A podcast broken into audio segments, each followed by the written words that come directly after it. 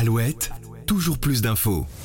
Si on se souvient tous de la plupart des vainqueurs de ce télécrochet, Jennifer, Nolwenn Leroy, Elodie Frégé entre autres, qui fera son grand retour sur TF1 le 4 novembre prochain, d'autres anciens participants ont marqué les esprits le temps d'une édition, avant de retomber dans l'oubli. Certains ont même connu une reconversion étonnante.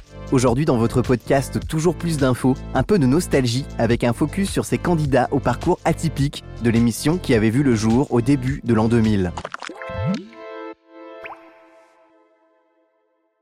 Si l'année 2001 reste dans toutes les mémoires comme celle de l'attentat sur les tours jumelles du World Trade Center, un événement bien plus léger et musical allait lui tout emporter sur son passage, car un mois après ce tragique événement, la Star Academy voyait le jour et les Français vont se prendre de passion pour ce nouveau concept mêlant télé-réalité et chanson, qui quelques mois après le raz-de-marée Love Story deviendra l'un des programmes les plus visionnés et les plus emblématiques du PAF.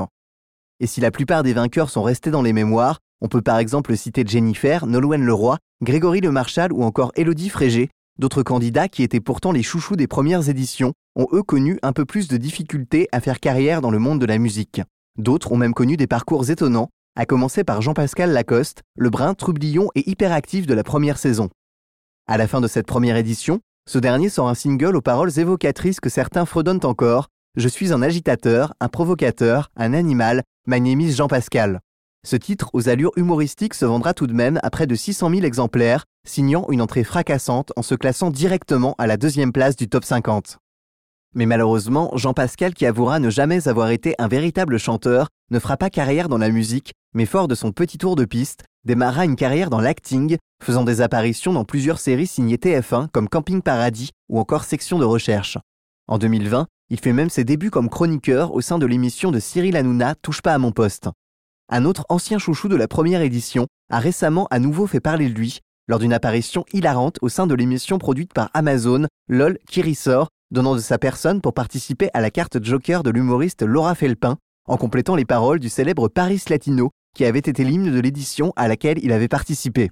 Il s'agit de Georges Alain, qui avant cette réapparition pleine d'autodérision, avait lui aussi, comme Jean Pascal, fait quelques apparitions télé, donnant même commentateur pour des chaînes spécialisées dans les sports extrêmes. Mais la question qu'on se pose encore aujourd'hui est la suivante qui a volé l'orange du marchand?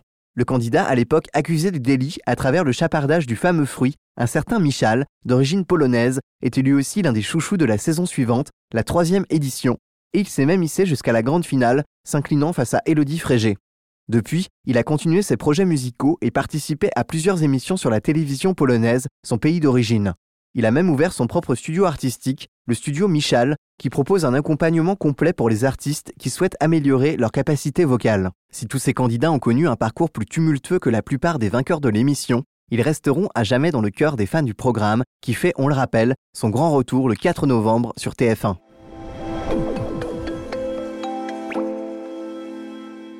C'était le point sur l'actu de nos anciens chouchous de la Star Academy. Quant à moi, je vous retrouve demain pour une nouvelle info. À très vite. Toujours plus d'infos, le podcast de la rédaction d'Alouette qui va plus loin.